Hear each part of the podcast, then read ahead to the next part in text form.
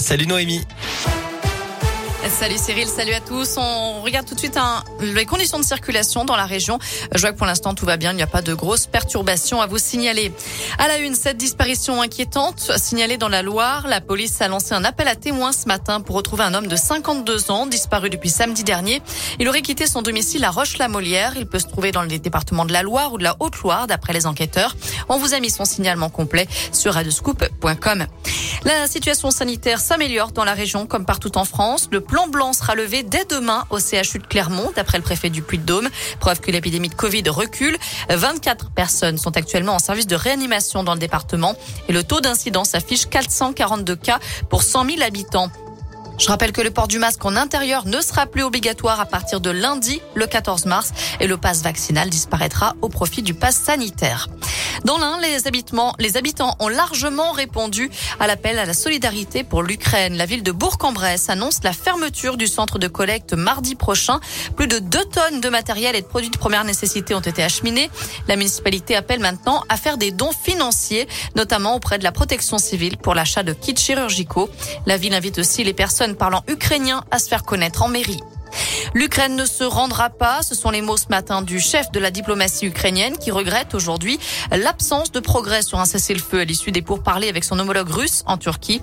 De son côté, la Russie annonce qu'elle ne participerait plus au Conseil de l'Europe. Moscou se retire de tous les organes, y compris la Cour européenne des droits de l'homme. Dans le reste de l'actu en France, YouTube bloque la vidéo de campagne d'Éric Zemmour. Le candidat à la présidentielle a été condamné vendredi dernier pour contrefaçon de droit d'auteur après l'utilisation de plusieurs extraits sans autorisation.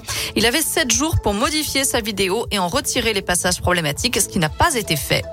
Enseignants, ingénieurs informatiques, agents d'entretien, aide à domicile, infirmiers, comptables ou sages-femmes, autant d'exemples de métiers qui recruteront le plus d'ici à 2030.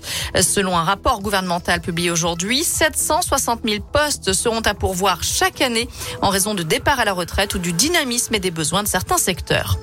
Nouvelle médaille pour l'équipe de France aux Jeux paralympiques de Pékin. Arthur Bauchet a décroché le bronze en slalom géant. C'est sa troisième médaille après avoir décroché l'or en descente et en super combiné. La France en est à sept médailles au total. Enfin en cyclisme, cinquième étape de Paris-Nice dans la région. Les coureurs partis de Saint-Just-Saint-Rambert dans la Loire ont pris la direction de l'Etra, le col de la Croix de Chaubouret, à Nonnet et ils sont attendus à Saint-Sauveur-de-Montagu en Ardèche cet après-midi.